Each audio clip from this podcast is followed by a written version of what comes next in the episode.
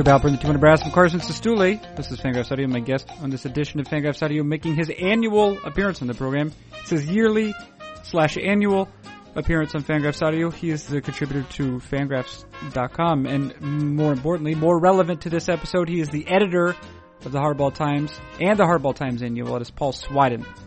Paul Swydan is the guest on this edition of the program. As he does every year, Paul Swydan appears here to the end of promoting the 2017 Hardball Times Annual. We discuss a piece by Jeff Sullivan that appears in that annual on pitch framing and the end of pitch framing, piece by erstwhile contributor August Fagerstrom, now member of the Major League front office, but erstwhile contributor August Fagerstrom on the conflicts between fandom and baseball writing, and also Jackie Moore, another erstwhile contributor to Fangraphs, Jackie Moore on drugs. Drugs, drugs, drugs. In addition to the articles, I ask questions that only Paul Swydan would know. For example, which author submitted his or her piece first, which last, which is longest, which is shortest, and other irreverent questions and answers of that nature. And also those who endure this program will hear both myself and Paul Swydan identify in real time a typographical error in this year's edition of the Hardball Times Annual. What it, what it is mostly though, besides all those things, it is a deliberate and concerted effort to sell the out of this book. To sell it right to you. Because of that, there is no other sponsor's message. If there were, would be for SeatGeek and SeatGeek.com. But because this itself is an extended advertisement, there's no sponsor's message. Instead, let us get right to the promotional half hour for this year's Hardball Times Annual. What is it? It is Fangraphs Audio. Who does it feature? Editor of the Hardball Times Annual, Paul Swydan. When does it begin? Right now.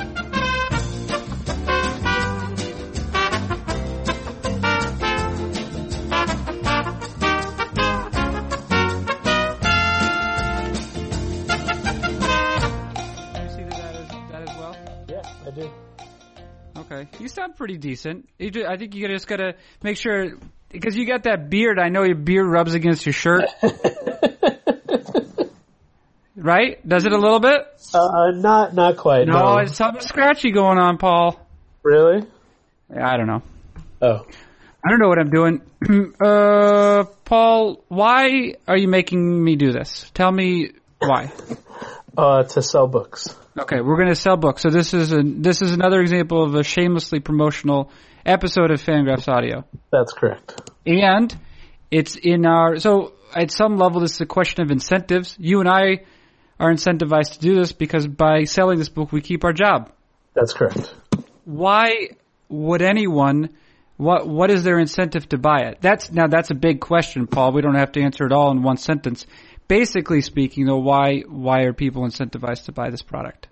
Uh, well, it offers a lot of unique essays that you're not going to find anywhere else about the game of baseball.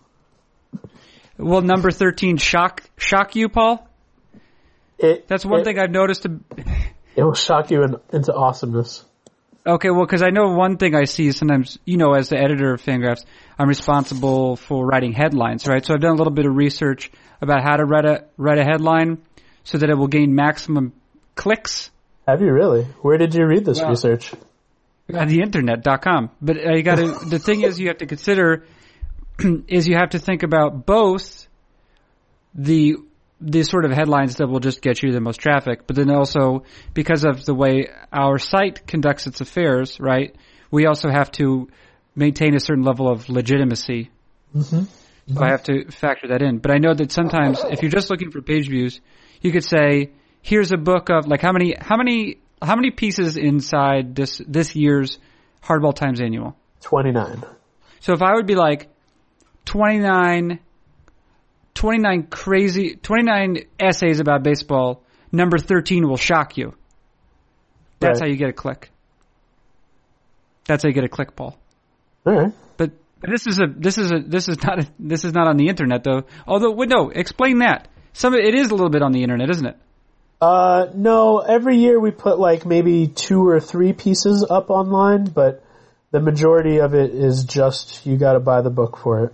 But some of it's digital. Isn't this going to be available via kin- via Kindle? Oh, yes. Yep. And it'll be available via the Kindle lending library if you're into that sort of thing.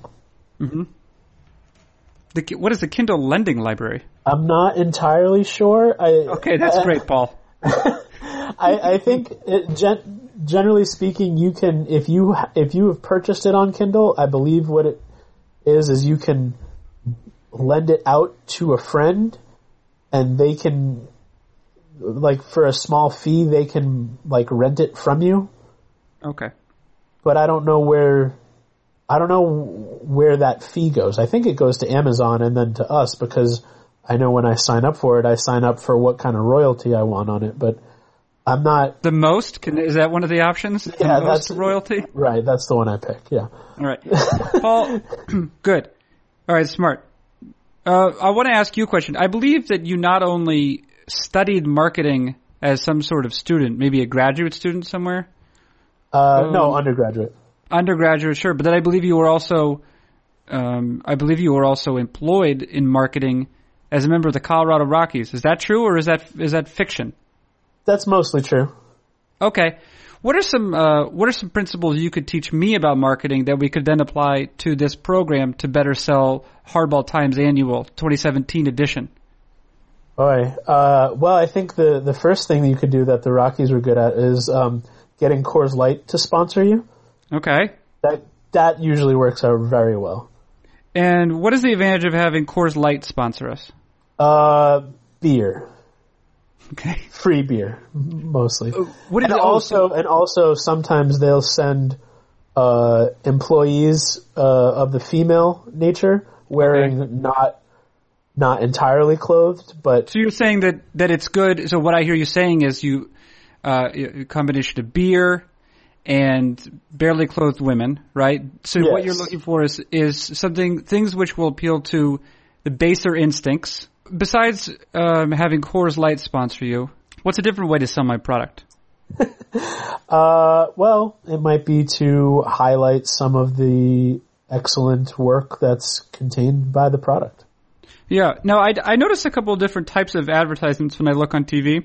Uh-huh. Some of them, especially local advertisements, will attempt to uh, enumerate the virtues of the product. You know, Right, right. like Sullivan Tire. You're familiar with Sullivan Tire. I'm very familiar with Sullivan Tire. If, certainly regionally, yes. We both live in New England, Yeah. and uh, um, we were we were told by by a a uh, a go an Irish ghost of a man, Frank Sullivan. Who, who has been old my entire life, I might add. Right. We were told by him that how good the tires are at Sullivan Tire. Right. Correct. Right? But then I see another another type of advertisement, and I'm picking somewhat at random here. But for example, I think that Old Spice, for example, Uh-huh. right? They deal in a sort of um, in a sort of marketing in which they do not attempt at all really to tell you how good their product is or not. They are essentially attempting to create a uh, associations with their brand Correct. Yeah. concerning masculinity and a certain sense of irreverence, isn't it? Yep. Yeah. So sometimes when you're when you're attempting to sell people something, you may not even discuss the product. You will only attempt to create associ- associations to the product it, that make them want to buy the product. Right. Right. What are some associations do you think that would make sense to create with Fangraphs, Hardball Times in general, and, and the Hardball Times annual specifically? Well, I think it would be good to associate them with a feeling of inspiration. Like, read our book or our website, and you are going to leave so inspired about whatever it is that you're doing in your life that you're just going to go attack it with uh, fervor. Oh yeah, and hey, would you say that it it'd be uh, we're living in uh, somewhat complicated times at the moment? I would agree. Yes. You'd agree? I think that's fair. I think anyone could could say we're living in somewhat complicated times, and I would say, I would say, Paul, uh, what is there out there if not if not a lot of noise, right? Uh-huh. There's a lot of noise out there, uh, and uh, I what I always find is that um, the excellent baseball commentary at Fangraphs Hardball Times, and definitely included in this edition of the Hardball Times Annual. What I find a lot is signal as opposed to noise. I, I couldn't agree more. Yeah, and I find I find people using reason, right? Whether it's uh, well, I was going to say Jeff Sullivan. I don't think he uses reason that often, but like Rob Arthur, for, for example, some someone like Rob Arthur, Mm-hmm. yeah, someone like uh, um, Mike Petriello is included in this. Yep. Um, it'd be hard not to point out the excellent work of Corinne Landrey, both at Fangraphs.com, previously on Hardball Times and in the Hardball Times Annual. Mm-hmm. Um, but but a real sense to say that well, of course, in the grand scheme of things, is baseball important? No, nothing. Well, of course, nothing's important once you, depending how far away you want to get. But, um, but it creates a lot of raw data, qualitative and quantitative. And what we have here is a document, essentially, that showcases people using that data, using that information, and analyzing it in ways that are reasonable. Yeah. Uh, yeah, Isn't absolutely. I'm going to ask you about some of the pieces and authors in particular. Okay. Okay, uh, I'm, th- this is uh, uh, because I just received a PDF of yesterday. It is a it's a sizable document. Um, something for everyone, I think you could agree. I see Jeff Sullivan here is writing about pitch framing, called "Pitch Framing Was Doomed from the Start." Yeah. That, do, that doesn't sound like it's good for pitch framing. What, is, what does Jeff say about pitch framing? I mean, you Uh, don't have to reveal everything, but basically, Yeah, basically the thesis is the more people have paid attention to pitch framing, um, the the smaller the margins for excelling at pitch framing have become, and uh, I think that's generally intuitive. But what Jeff shows in the piece is that it's it's really happened a lot faster than you would uh, than you would imagine, right? Right, of course, we're accustomed, those of us who, I guess, uh, came of uh, analytical age, uh, you know, around the Moneyball era, we're, we're accustomed to this idea of exploiting inefficiencies in the market. But this is an inefficiency that seemed to uh, that seemed to dry up almost as soon as it was identified. Yeah, that's the thing is that it's a it's a fixable, much like uh, with defensive positioning, it's a fixable uh, inefficiency, right? Like there there's only on base percentage has sort of endured because you're either good at watching, you know, you either have a good strike zone or a good eye or you don't, right? That's that that can be trained to a certain degree, but not. It's it's sort of innate. Whereas It's hard. It's hardwired. it's hardwired, yeah. Whereas whereas whereas pitch framing, as Jeff has shown, is does not at all seem to be hardwired. It seems to be more a matter of what you were what you were paying attention to, what you what skills you were honing as you came up. And we we can see, you know, catchers often compared to like a point guard in basketball, right? Uh, they have to do everything. So you when you're when you're coming up, you're just going to do just enough to survive. And so pitch framing may be the last thing to learn. And you know, he's showing that as catchers or major league catchers are putting more importance on it, it's it's being reduced in terms of its importance. Can you imagine if there were? Well, who, I think maybe. Well, maybe Hank Conger. Hank. What do you say? Conger. I say I say Conger. I don't know if that's right, but that's what I say. let's say Hank Conger. Hank Conger is almost an example of this player I was about to invent, which was a sort who had the maybe the best framing ability, A type of player, for example, or for some reason who possessed excellent framing ability, but no, but very few other skills as a catcher. That would be a strange player, wouldn't it? Yeah. And uh, Hank Conger is actually Jeff references Hank Conger in the article. Funny enough. Yeah, it's funny because I always thought of Al, uh, Kevin Youkilis. You remember him? He was um, he had this he had a skill which was not a baseball tool, right? He had a he had an um, an almost unerring sense of the strike zone, Right. which is a which is a skill that turns out to help you very much, but it's not a tool. It's not a physical tool. Right. It, or at least it's not a traditional physical tool. I guess to some degree it is because it's essentially, well, it must be a product of a combination of the brain and the eyes working working together. So it, it's physical at some level, but in a in a way that uh, arm arm strength is not, in a way that speed is not. Correct. Yeah. Um, and, and but it seems like that maybe that that this uh, this idea of pitch framing at some level is related in that it could be an innate tool, like I mean, maybe Hank Conger. What is what does Jeff say about Hank Conger? Do you remember? Uh, I don't remember specifically what he says, just that he was referenced. Okay. I'm going to ask you some other questions about specific content first. Let me uh, let me ask you an irreverent uh, an irreverent sort of question, Okay.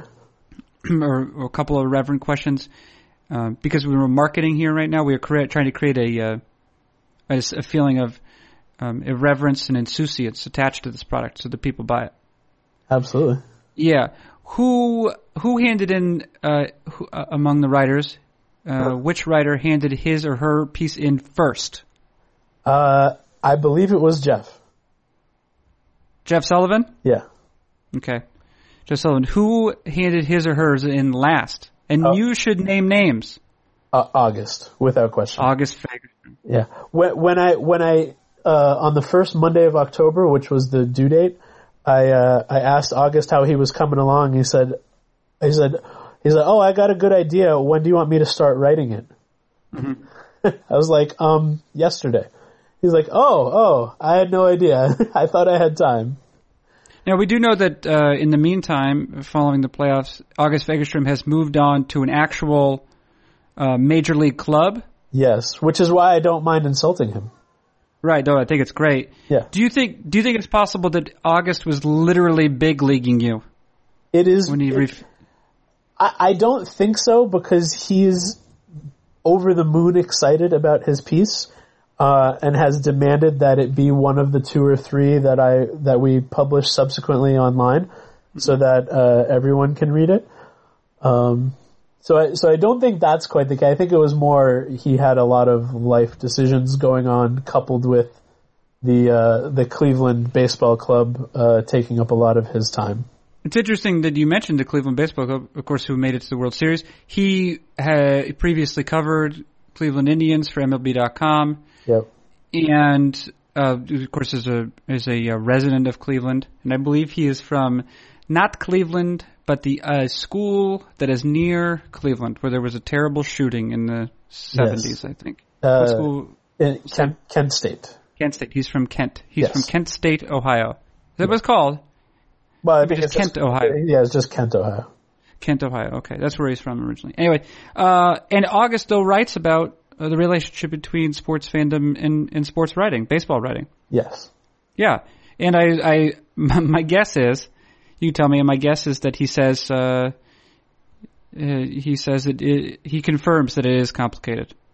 Not only that it, it is complicated, but that he, once he started covering the Indians, which he, he did for the Akron Beacon Journal even before he did for MLB.com, uh, that he found his, his ability to root for, for Cleveland, uh, compromised. And, and he, he found that that translated across sports to the Browns as well, which he also covered. He covered the Browns, huh? Yeah, he, he when he was with Akron Beacon Journal, which I believe is his dad's newspaper. Um, I believe his dad is the sports editor there. His dad's not the owner, should be stated. His dad's not the owner of Oh the no, newspaper. no, no, yeah, no, yeah, yeah, yeah. yeah, the sports editor. Um, he he covered them. I think just on Sundays because I think he was still in school at the time, so he would just be like um, a, an additional beat writer for game coverage.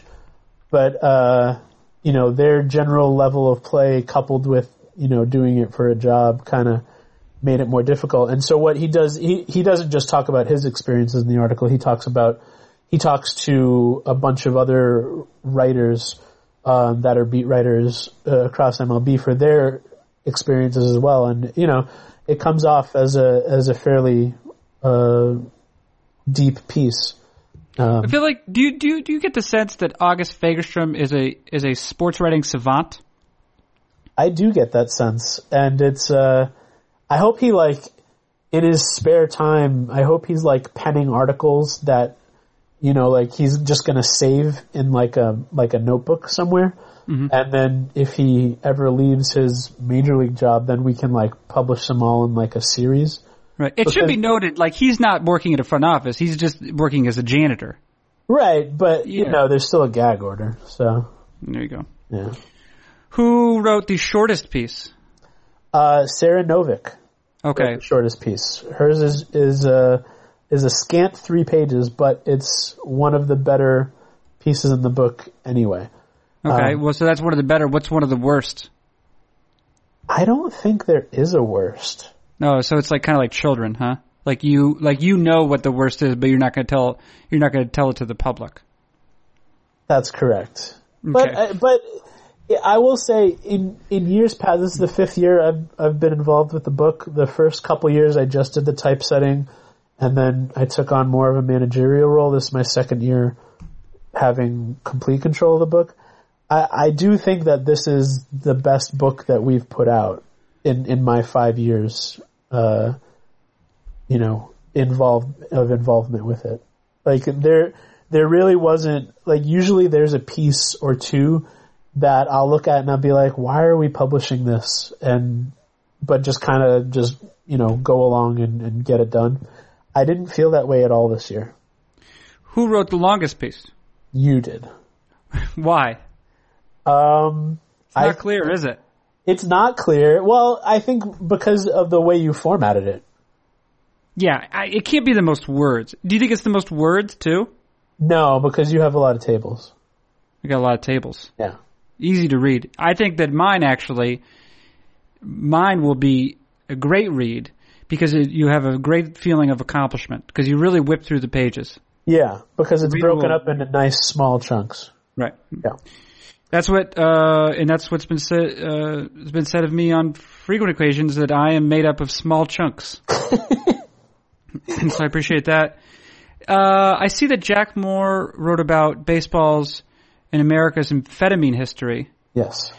Is it true that he went underground and, um, um, actually formed an amphetamine addiction to better write that piece? No, no, not just an addiction. He he formed a whole underground amphetamine trafficking ring. Okay. Yeah, it it was. Uh, he's a, he's a different person now.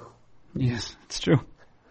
Are we all can't step into the same river twice? Is it? No, No, that sounds like it could be harrowing because, uh, of course, it's not unusual to, especially uh, in recent years, to, to hear about writers who refuse to vote for this or that, uh, to ca- to cast a Hall of Fame vote for this or that player because of s- suspicions of PEDs. Um, but of course, uh, my guess is that what Jack gets to here is that amphetamines existed for a while and long before uh, stero- steroids or human growth hormone were present at all in baseball. Right, and he he makes the point uh, quite well. I think that it's not even a baseball problem; it's a military problem. And uh, problem perhaps isn't the right words. The, the military has very good reasons to want to keep their soldiers awake and alert. Right, uh, that's sort of the nature of being in a conflict, whether it's a war or, or a battle or whatever. Um, but uh, the, the point he makes, and, and he goes into very good uh, historical detail, is that wh- when baseball players and other athletes came back from these wars and conflicts, they brought with them the drugs that they were now inadvertently hooked on. Mm-hmm. And uh, baseball is one of the places where it kind of bubbled up into decent society, if you want to call our society decent. No, I, yeah, not entirely decent, but I, I, I see what you're what you're after. Um, there's a law of headline writing, uh, right, which suggests that the answer to every headline you find is going is no, is probably no. Right. And I just wanted to test that with you um, with some of the headlines that appear in this year's Okay.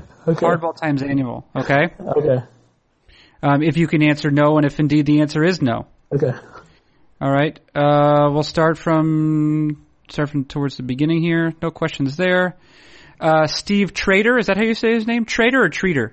I'm not sure. Treader. I say traitor, but I don't know if that's right or not. We'll call Steve. We'll call. We'll say his last name is Trader right now, but Okay. we will commit to it. He has written a piece called 1957 Kansas City and the Athletics. What was that all about? Does the law of headlines apply to this question? Uh, no, because there were things that they were about. Right. And you, you you could say, what was that all about? If you answered no, that doesn't make sense, right? Correct. Uh, right. Um, Neil Weinberg. You Yep. know, I know Neil Weinberg. You do know Neil Um, Weinberg. He's written a piece called "How Much Hope and Faith Is in Major League Baseball." No, Does that's, the that's Gerald Schifman's piece. Oh. I'm looking at it says by Neil Weinberg. Oh wow. So you there you go. You spotted the first error in the book. That's oh, wow. sorry, sorry, Gerald Schifman. Uh, so Gerald Schifman's piece: "How much hope and faith is in Major League Baseball?" Does the law of headlines apply to this one? Um, no, it doesn't because Gerald's piece stipulates that there is far more hope and faith in Major League Baseball than there used to be. Right, and you and also the answer no someone asks you how much hope and faith is in something, and you just say no, that also does not make sense. Well, sure, yes. Sure, right, that's part of it. Mike Petriello has written a post called "How much does catcher arm strength matter?" Does the law of headlines apply to this one? It, it yes, I will say that it, it is. No, because you can't answer no to that question, Paul. Well- How much does catcher arm strength matter? No, that Well, doesn't not- make sense. Okay, but I'm not taking it literally. No, I, I'm asking you to take it literally. All right, then no, it doesn't make sense. Okay, no, it doesn't make sense. And finally, uh, Carson Cistulli, dumbass, has written a post or uh, written an article called "Is the Fringe Five even worth the damn?" Does law of headlines apply to this one? I, yeah. It does, yeah. It does. What is uh what is I see Corinne Landrey is now I I get a chance to correspond with Corinne on a weekly basis because uh, co- uh, she, she was writing more now she's she's got so many jobs um busy getting wealthy off sports writing but um she's written a piece called The Rise of Positional Offensive Parity. Could you tell Yes. me more about Corinne's piece cuz uh I I enjoy uh corresponding with her and and uh, uh looking into her mind. What what can you tell me about her post? Uh, Her piece. fir- first, I agree with you. I I very much enjoy corresponding with Corinne, and um, I don't get to do it as much as I used to when she was writing for THT. So that's that's a that's sad. But um, her piece is it, talks about how um, while shortstop and third base and I want to say second base as well, offense has has risen across the board in recent years, and left field offense concurrently, excuse me, has fallen across Oh, the yeah. board, and it's it's making for a much flatter uh, playing field in terms of which positions can you expect to produce offensively.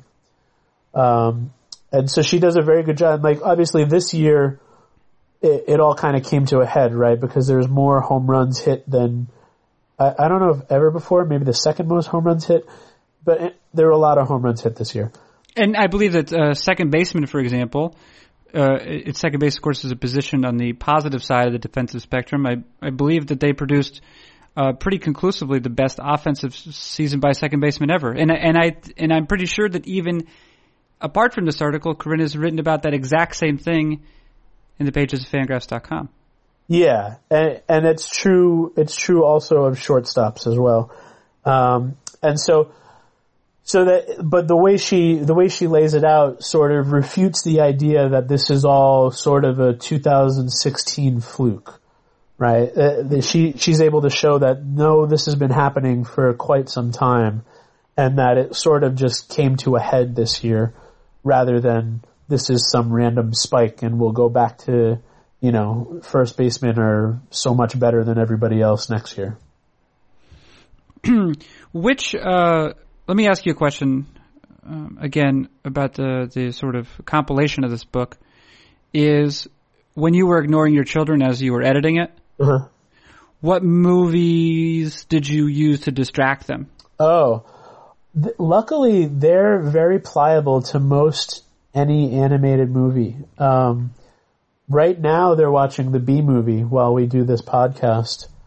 Um, they they've really enjoyed that. Uh, we recently purchased Finding Dory, which was the first movie my daughter saw in the theater this summer.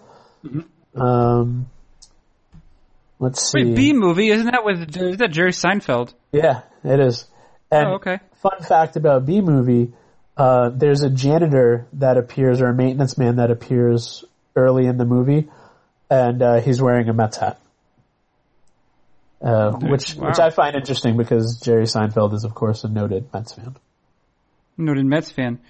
And now, uh, has your stance on distracting your children uh, with movies has it changed um, as as your as you know as were you maybe more idealistic about it when uh, you had just had your first child and but now uh, years later you say well fine as long as it'll keep them keep them engaged that's all I need. No, I'd actually say I've gone the other way with it. When we first had Xander, my son, uh, I was, I was still freelance, So I was working both for MLB.com and Fangraphs, and uh, trying to figure out where the next, you know, check was coming from. I was a lot more willing to let him watch. Like, there were days like when I was first writing for Fangraphs and thought that I needed to put like six or seven hours into each piece to make sure it was good. Um, there were times where I'd let him watch like movies back to back sometimes. And uh, now that I've sort of established a more level baseline of where I am as a writer and in, as an as an employee, uh, I've I've pulled back a lot of that. Uh, Okay. And that also has another thing that helps now is that he goes to school. So I have more free time. My daughter now goes to preschool, so I have more free time during the day. So I'm not always needing to distract them, which is also nice. Yeah. He started going to school at 11, you said? He was 11 years old when he started going to school? No, no, no. I don't know if I said that, but no, no. He goes. He's in first grade. I'm lying, Paul. Oh, I'm okay. lying. That's what we call a lie. Hey, listen, Rob Arthur, I know him. He's been on the pro the program before. He has, yeah. Um, Recently, right? Yeah. He purports here to have solved defensive metrics, it seems like. Uh, not entirely solved, but he's basically what he's created is UZR, uh, but with Statcast data. Okay. Um, and so, and he's he's also found a way to account for horizontal launch angle and, and not just vertical launch angle. So it's really interesting stuff. Um, and he didn't have uh, the free time to fully form the statistic for for the book, um, but I, I think there's a hope that uh, he's going to to keep working on this and and really uh, give the industry something to sink its teeth into as an alternative. Is that going to replace UZR? I don't know if it'll replace UZR. Um, UZR definitely has its place in the suite of metrics that we use. Um, but it's it's Rob's contention that that his new statistic, which he's calling Lars, is a better version of UZR simply because it incorporates the Statcast data. And it's called Lars, of course, after the the uh, drummer from um, Metallica. Metallica. Yeah. No, I asked him the same question. Well, first I asked him if it was named after Lars Anderson, the former Red Sox prospect, Yeah. but neither was true. Okay. Yeah. Who was the most? Uh, who's the easiest writer to deal with? Uh, I mean, again, is Jeff. He he not only turns his piece in before the due date, but I didn't really. It was mostly camera ready. Like I didn't have to do hardly anything to Jeff's piece. He's got great pro skills, doesn't he? He he does, yes. Yeah. I know. I know this uh, editing the site on a Fangraphs on a daily basis. I rarely I have to touch anything. In fact, he uh, has submitted requests that I don't touch anything. so, for fear that I might ruin it, and I Yeah. have done that to a couple of posts. There's writers, any of our writers who are listening to this post will know. Sometimes I'll just add a typo, just uh, if a piece. I'm guilty of that sometimes as well. Yeah. Yeah. But yes, for example, in the table of contents to the newest edition of the Hardball Times. yeah. Uh, So Neil Weinberg, it appears, is getting credit for he's getting two pieces. credit. Yeah. It I it in the actual article it says it's written by Gerald. So Will Uh, he? Will Neil receive Gerald's money? Uh, Gerald, the, No, the payment Gerald- for the article. no, Gerald will still get paid. Do you think and- Gerald and- would be? Actually, it's not. It's not too late for me to fix the Kindle version, so I will fix the Kindle version. Okay. Yeah. I didn't like that you uh, in the biography section. You you did my biography for me, and uh, you mentioned the uh, restraining order, which I think I didn't think it had a place in Um, the biography. well, you know, we're trying to be transparent here, Carson, and uh, you know, your your actions at that miniature golf course were simply untoward. Mm-hmm. It's true. A lot, a lot of untoward actions at a golf, a miniature golf course these days. Hey, Paul, I think what we've done here is we created a uh, a lean, an, an effective marketing document. I I would agree. Okay. So uh, let's say that you've fulfilled your obligation, and not not. To, I mean, it is partly your obligation. It's also clearly my obligation, um, and uh, we're done. I think. Fantastic.